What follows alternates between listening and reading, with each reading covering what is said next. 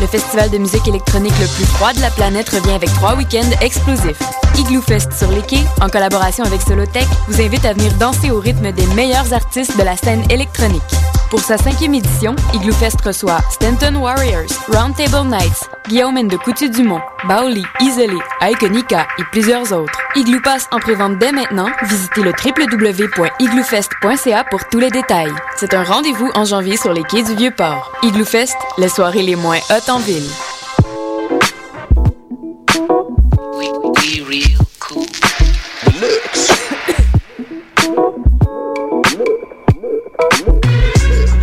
Vous écoutez Choc FM, l'alternative urbaine.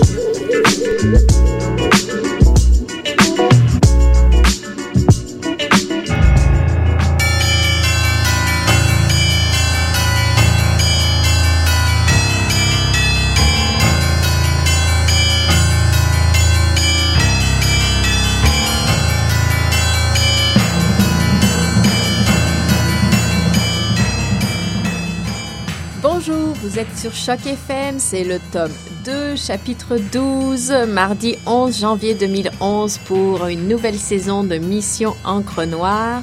Nous sommes donc de retour après ce temps des fêtes. Euh, donc c'est toujours Hélène et Eric avec vous. Et sous les cloches, on vous souhaite une Bonne année. Une bonne année. Une bonne année de lecture, Exactement. bien sûr.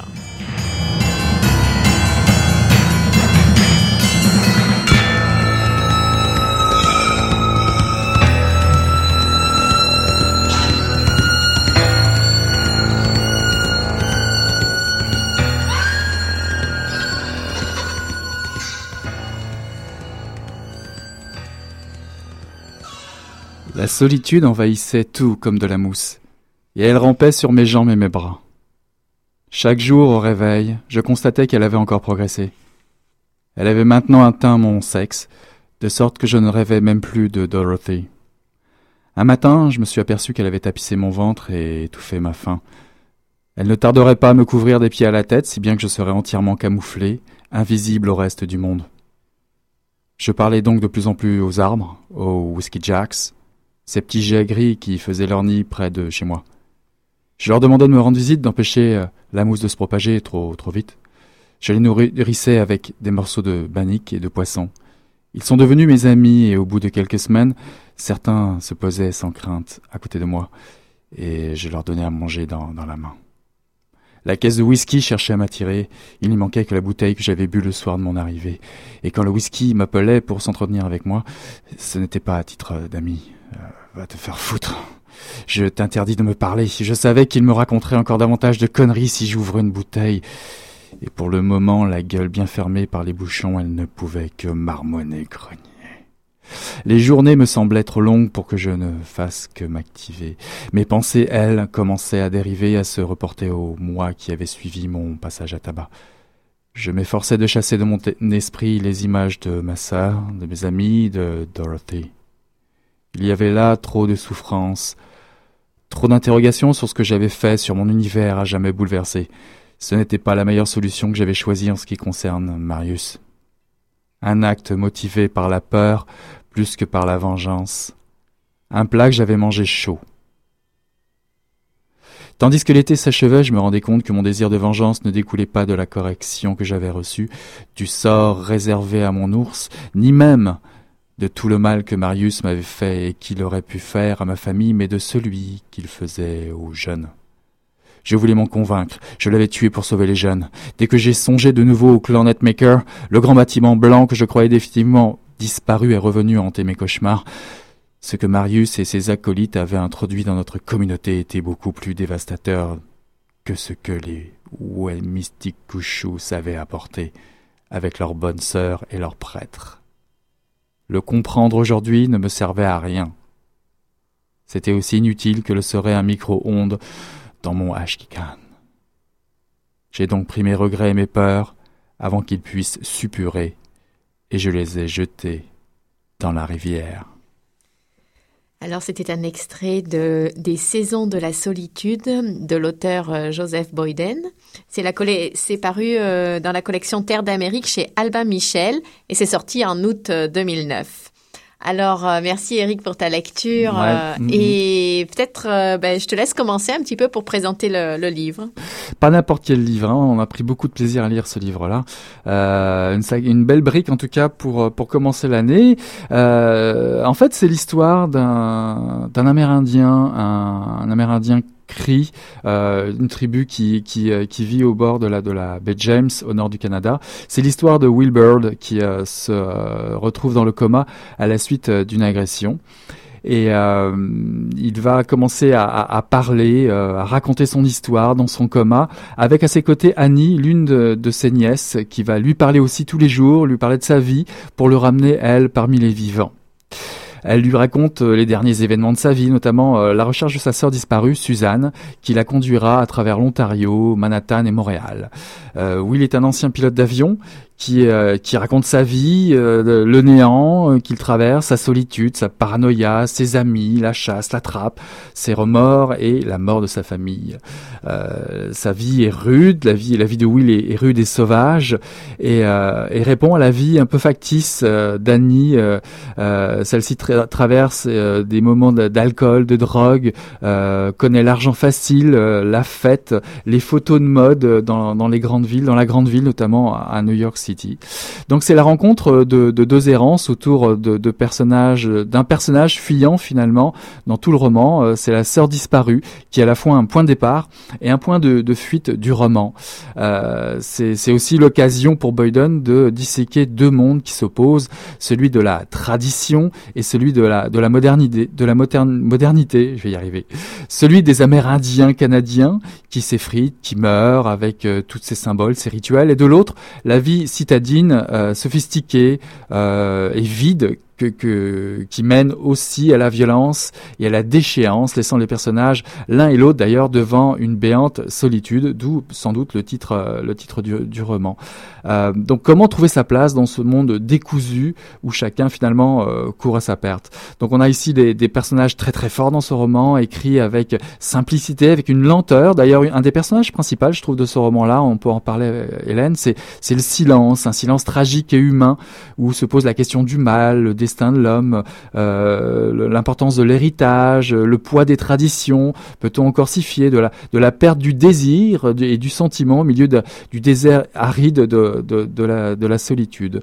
Donc c'est un, très beau roman, Oui, c'est vraiment des complexe. destins à la fois euh, le destin individuel, le destin d'une famille et le destin quelque part euh, communautaire de cette petite commune communauté au bord de la baie. James, Mhm. ce village avec les jeunes qui s'en vont éventuellement courir après des rêves euh, à la ville et notamment euh, les, le monde de la nuit branché euh, et du mannequinat. Des grandes villes du nord, euh, du nord Amérique. Oui, parce qu'il y a Toronto, Montréal et euh, New York. et New York. C'est un, un très bon roman, complexe, attachant. Et d'ailleurs, dans la deuxième partie, ça s'accélère euh, assez sensiblement pour prendre un peu des goûts de thriller, euh, surtout quand on est euh, en partie sur les traces de la de la sœur disparue.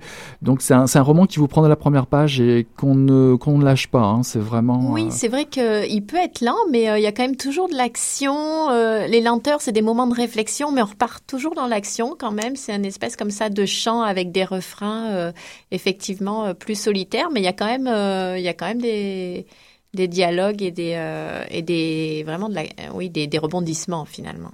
Et d'ailleurs, euh, Joseph Boyden avait signé le premier volet de cette histoire avec Le Chemin des âmes. Je crois que tu vas nous tous en toucher un mot un petit peu plus tard, me Oui, c'est pas, pas vraiment la. Enfin, C'est pas vraiment la suite, mais c'est inspiré, on va dire. Bah, disons qu'il y a des il y a des similitudes entre les deux, j'en reparlerai, mais euh, mais euh, et puis effectivement c'est construit un peu pareil avec ces deux voies parallèles et puis euh, dans le chemin des âmes c'était une tante et son neveu et là c'est un oncle et, et sa nièce donc il y a et puis Et puis surtout Mm. très marqué par le poids des traditions, des rituels. Euh, Et de ce qu'on se transmet. de voilà, la transmission, transmission. la transmission euh, entre les valeurs, les valeurs anciennes et le monde, le monde moderne qui, qui prend de plus en plus de terrain, chaque, qui gagne de plus en plus de terrain à chaque fois. oui puis c'est pas quand même euh, le monde ancien folklorique ce sont Non, déjà non, non, des même les générations du- de la tante et de l'oncle dans les deux livres sont euh, très ancrés dans un monde actuel c'est la télé c'est euh, déjà pour eux l'alcool euh, la sœur de Will elle regarde je sais plus quelle émission à la mode euh, ou les téléséries euh, etc. Lui, il regarde les westerns, je crois. Enfin, Ouais, je sais les plus. westerns, Puis, il y a les motoskis. Enfin, c'est, on, on est loin de la tra- du côté folklorique amérindien qu'on imaginerait il y a un siècle. Ouais, En tout cas, pour ce roman, Joseph Boyden a reçu le, le prestigieux Gillo Prize en, en- en 2008. Moi, je trouvais intéressant, je voulais juste dire hein, peut-être ça, je trouvais ça intéressant de commencer la saison avec un roman à l'écriture effectivement assez forte, pourrait-on dire assez littéraire, et qui se passe dans des territoires aussi assez proches de nous, en tout cas une culture ou une nature pas si éloignée, même si on a tendance peut-être à l'oublier. Et puis, euh, bon, les cris, il y en a, euh, il y en a au Québec, et euh, c'est ça. euh, le roman peut sembler de construction effectivement avec ces deux voix euh, assez classiques, mais moi je trouve que ça fonctionne bien et que ça transporte beaucoup. Ça peut être vu comme quelque chose d'assez poétique. Euh, Mais a- sans oublier aussi la, présen- la pr- présence de la nature, aussi de la violence, aussi euh, la brutalité Oui. autour de la nature. tu as tout à fait euh, raison, la nature n'est pas du tout édulcorée. Non, non, du tout. Elle est, euh, c'est une nature euh, qu'on aime, mais qui euh, où on peut laisser sa peau. C'est une nature qui aide à, à survivre, où on peut s'isoler, mais qui en même temps, euh, on l'a vu dans l'extrait que tu as lu, euh, euh, ça peut être extrêmement douloureux d'avoir à s'isoler. Et puis alors après, quand l'hiver arrive, euh, d'avoir à survivre, euh, et euh, etc. Il y a le rapport à l'animal aussi Ouais. parce qu'il y a une, Mhm. l'affection pour une ours, c'est légèrement évoqué dans le et, euh, Et son assez- pendant, l'ours blanc, évidemment, euh, le maître des, des- des- des forêts euh, du Grand Nord. Voilà. Et puis, et effectivement, redisons-le, cette part de polar avec à la fois d'un côté dans le village une vengeance d'un jeune lié au Hells Angel et à côté de ça la recherche d'une sœur disparue, les deux événements étant plus ou moins liés. Et donc, voilà. Bon, moi, effectivement, je trouvais que c'était une belle réfle- réflexion sur aussi la fiction personnelle. On en revient un peu à nos thèmes fétiches. Comment on se raconte la quête d'identité de racine et euh, la rivalité aussi dans les familles, euh, la, la, la peur et puis euh, et l'histoire d'amour, comment se laisser aller euh, à une histoire d'amour euh, quand on a déjà euh, été blessé par le par le passé. Et par le parce, destin parce que les deux, Mhm. les deux l'oncle et la nièce vivent ça en parallèle finalement, euh, euh, s'abandonner à une histoire d'amour. Donc euh, peut-être on va s'arrêter là pour euh, la première partie et écouter euh, quelque chose. On va écouter Timber Timbre, Demon Host. Oh, oh, oh, oh. Oh, oh,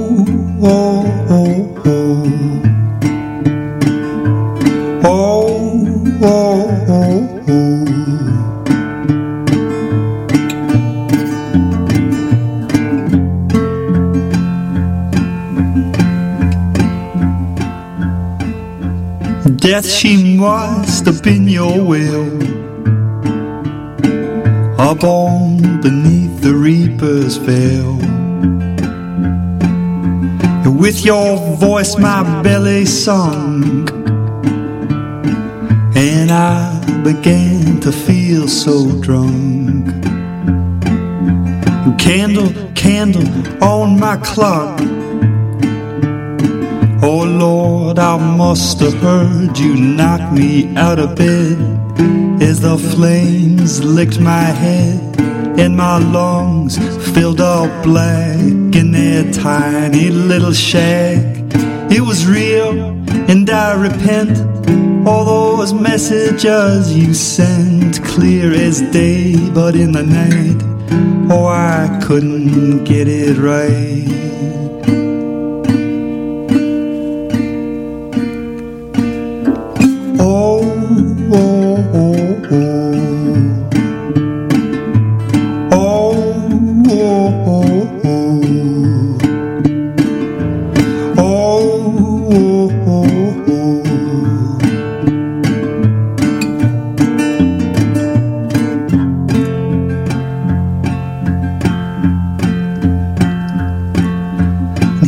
Church, and here is a steeple.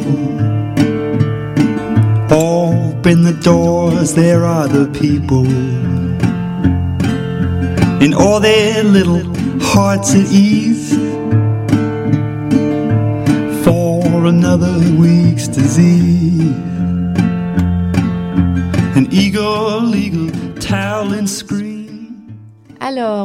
Reprend et puis on ouvre un petit peu, comme on a l'habitude de faire, euh, vers d'autres œuvres euh, auxquelles euh, les saisons de la solitude nous a fait penser, à la fois des livres ou des films. Alors, je te laisse commencer, Eric, encore. C'est toujours toi qui commence, d'ailleurs. J'en ai marre, ça aurait dû changer On en dit tout le 2011. temps honneur aux femmes. Les, euh, non, non, non, non, non. Non, on change. Nous, on a, on a un peu inversé les rôles. Bah écoute, je me suis un peu inspiré. Moi, moi vraiment, c'est un roman qui m'a marqué dans, dans la lecture de cette année, de, de l'année dernière, finalement.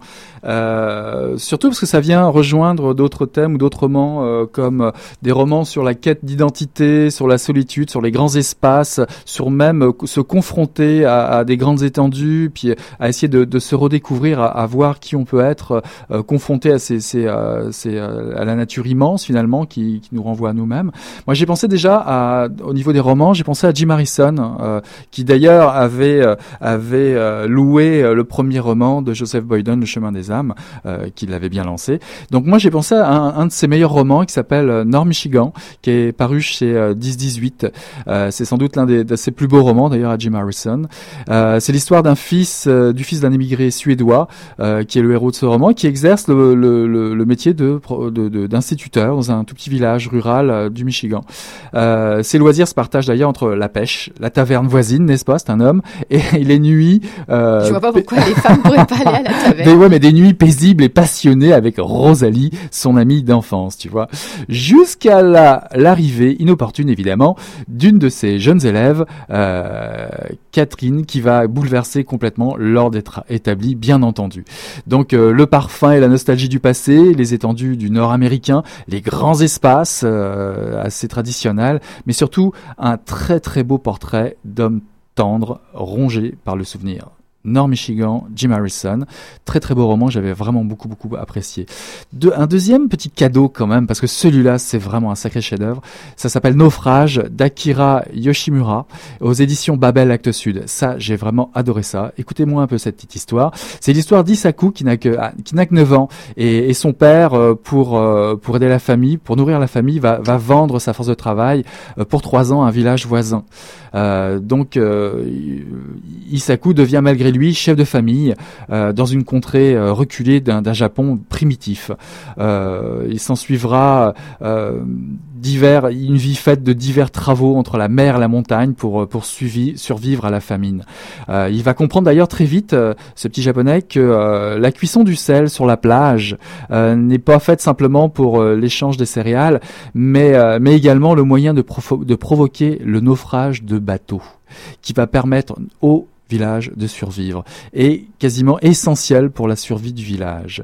C'est un récit captivant, dépaysant. On est vraiment à, à travers le vocabulaire très très proche des, de ce qui se passe dans ce village, de, de, de des artisans, de la de la souffrance. C'est bouleversant, c'est brutal, c'est très poétique. C'est un chef-d'œuvre de la de la littérature japonaise. ça donne ah ouais, ouais. lire. Ah non non, c'est moi j'ai j'ai vraiment j'ai trouvé ça vraiment extraordinaire.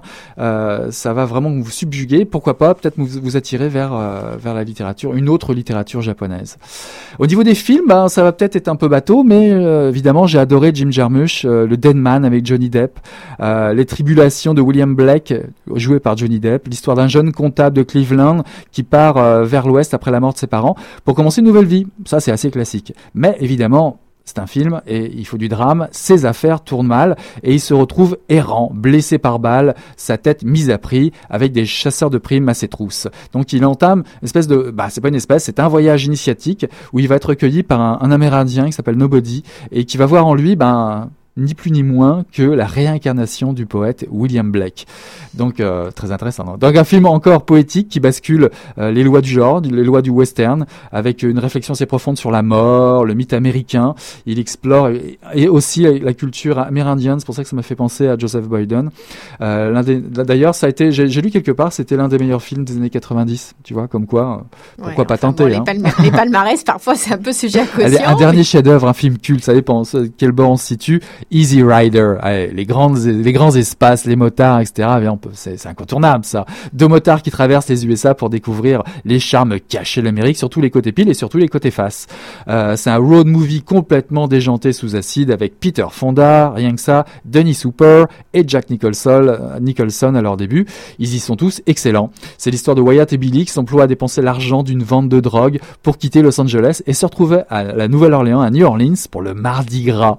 Ils sont évidemment Tout le monde est mis en tôle, tout le monde est mis en prison. Ils y rencontrent Nicholson et les trois compères vont partir comme ça à la découverte de l'Amérique profonde, raciste et conservatrice. C'est réalisé quand même par Denis Hopper. Alors moi, euh, j'ai pensé évidemment, comme je disais tout à l'heure, au, chemin des âmes, le premier euh, livre que j'ai lu de, de, Joseph Boyden. Et puis euh, c'est, alors juste pour euh, rappeler, parce qu'on disait tout à l'heure que c'était deux voix et qu'il y avait une trame un peu identique, mais c'est au départ deux jeunes hommes cris envoyés. c'est inspiré d'histoires vraies des, des, Amérindiens que j'ai découvert. Donc ces deux jeunes hommes cris envoyés dans la guerre de 14-18, la première guerre mondiale, dans le nord de la France pour servir de pisteur et faire du repérage dans le no man's land entre les tranchées, entre les tranchées, entre les deux armées, puisque les Amérindiens étaient habitués à se déplacer sans faire de bruit dans le noir pour pister les animaux. Donc euh, l'un, en tout cas euh, le neveu dont on parlait tout à l'heure, revient avec une jambe en moins, complètement dépendant à la morphine, et euh, sa tante est aussi absolument abîmée par évidemment tout ce qu'il a vécu, tout ce qu'il a vu, la mort de ses, de ses compagnons d'armes, si je puis dire.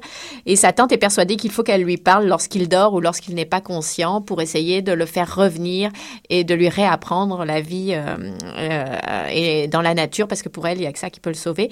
Et lui-même, dans son sommeil euh, se raconte ou raconte euh, le euh, ce qu'il a vécu. Donc, euh, c'est aussi deux voix. Euh, J'ai pensé à Julius Winsome. On avait commencé euh, la première saison. On avait inauguré Mission Encre Noire avec Julius Winsome. Ça se passe dans un, dans le Maine. Et ça m'avait pensé parce qu'il y avait c'est l'histoire de d'un solitaire qui vit dans reclus dans le bois du Maine à la frontière du Canada. Et il y a aussi la l'amoureux, la, la, femme aimée, l'amour du chien et un côté polar. Dans le côté, euh, dans les films, euh, évidemment, c'est bateau. J'ai pensé à Into the Wild. J'imagine ah que j'ai même pas besoin d'en parler. L'histoire de le rapport à la nature, euh, mais qui peut être violent parfois et à l'isolement. Petite pause musicale? Une petite pause musicale, c'est ça. Martin Léon,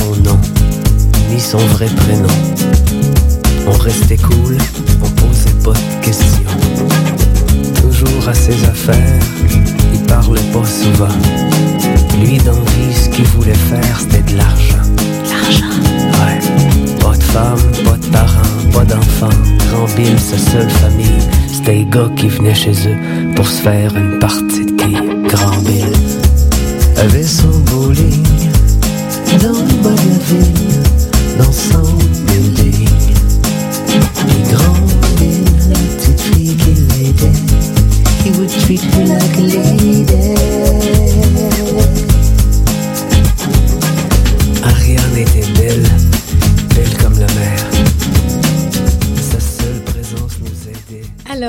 Après cette pause musicale qui m'a coupé un peu abruptement. un, peu, un peu rapide. C'était Grand Bill de Martin Léon. C'est vraiment excellent. Grand Bill. Ça me fait penser à Alain Luce Tremblay. Tiens, ça c'est un souhait pour 2011. Euh, avoir Alain Luce Tremblay en entrevue. Alors, en tout cas, en parlant d'entrevue, on, on a fait notre entrevue lecteur. Euh, ça, on l'avait fait il y a un petit moment euh, dans le grand classique de Mission Entre Noirs, devant euh, un bar, donc devant le Cheval Blanc. C'était cette fois-ci. On avait interrogé Patrick Sénécal et on vous la passe aujourd'hui. on va vous, vous dira après pourquoi. Donc, en tout cas, c'est notre entrevue lecteur spécialité de Mission Entre Noirs avec Patrick Sénécal. Patrick Sénécal. Bonjour Patrick. Bonjour. Quel livre tu lis en ce moment? En ce moment, je suis en train de lire euh, le roman de, Maurice Dantec, euh, La sirène rouge. Depuis le temps que j'entends parler de Dantec, euh, j'avais envie de plonger là-dedans et je, suis dans les premières 50 pages. Où est-ce que tu l'as trouvé? En fait, les livres, je les achète tellement à l'avance et j'ai tellement de piles de livres à lire chez moi que quand je prends le livre, je me souviens plus où je l'ai acheté. Si tu avais quelque chose à dire à l'auteur, qu'est-ce que ce serait? Je dirais que c'est très intriguant. Je, dirais que je trouve que parfois, il, insiste un peu sur des effets euh, stylistiques dans la, façon d'écrire ses paragraphes, mettre des phrases tout seul à la fin d'un chapitre pour, euh, pour souligner un effet. Bon, ça m'agace un peu, mais on, on est vraiment dans le détail, parce qu'en ce moment, j'ai vraiment le goût d'aller euh, de voir la suite. Quel est ton endroit préféré pour lire à Montréal? Quand je viens à Montréal, j'aime beaucoup lire au Vert Bouteille, qui est mon bar préféré à Montréal. Voilà. Et à quel moment? ou au Jardin botanique. Je lis quand je peux. Le jour, c'est difficile parce que je suis occupé.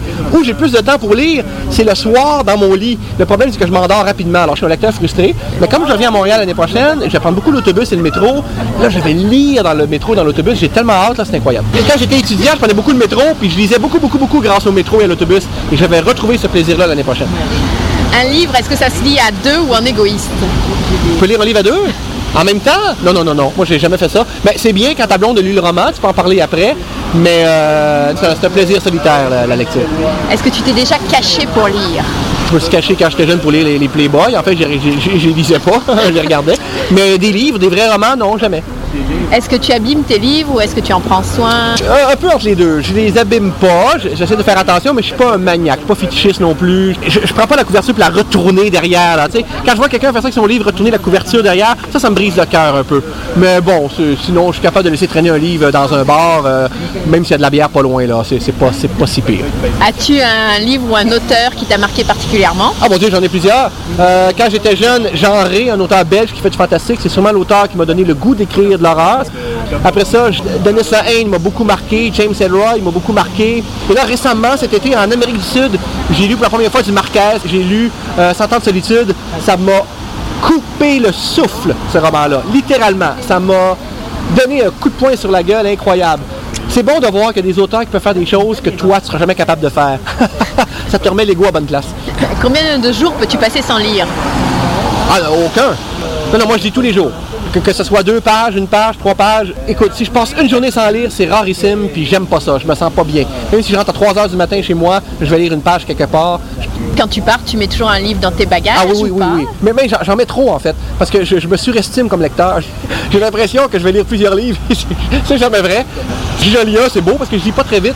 J'aime mieux en avoir trop. Le, le cauchemar ultime, c'est manquer de livres à l'étranger, pour moi. On est toujours tous euh, très gourmands, hein, ça c'est clair. Puis regardez bien, euh, derrière chaque lecteur, vous allez croiser ces derniers temps, il a dit l'année prochaine, derrière le prochain lecteur, vous allez voir, il y aura peut-être Patrick Sénécal de caché dessous.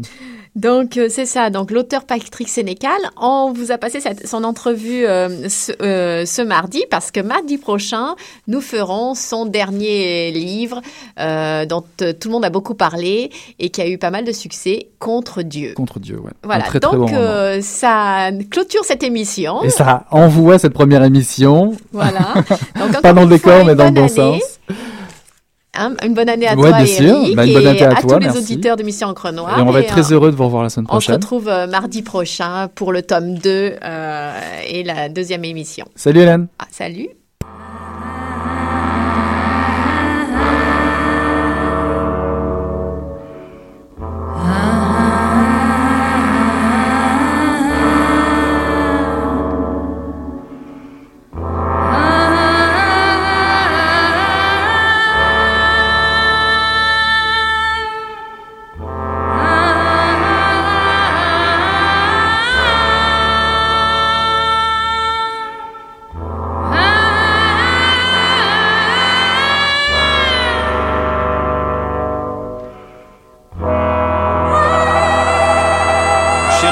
eu tava pensando alguma coisa e fedeu as coisas. Pô, mas o negócio tava bom, bicho. O negócio tava bom, só quando ele tava tão entupido. Olha,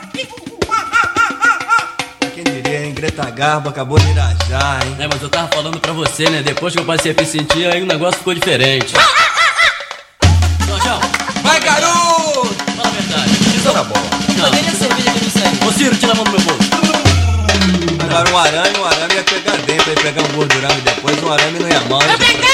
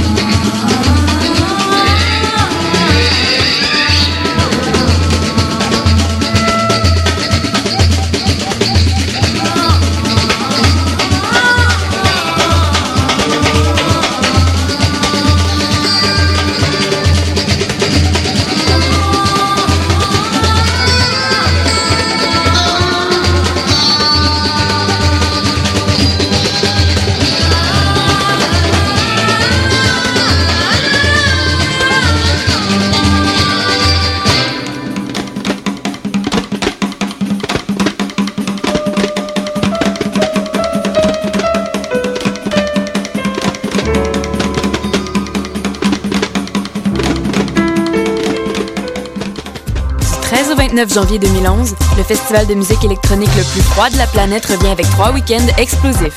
Igloo Fest sur les quais, en collaboration avec Solotech, vous invite à venir danser au rythme des meilleurs artistes de la scène électronique.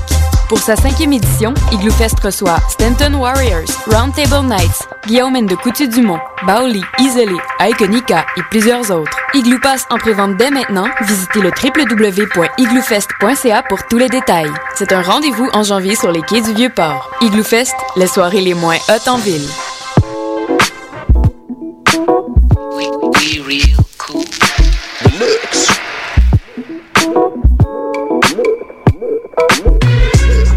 Vous écoutez Choc FM, l'alternative urbaine.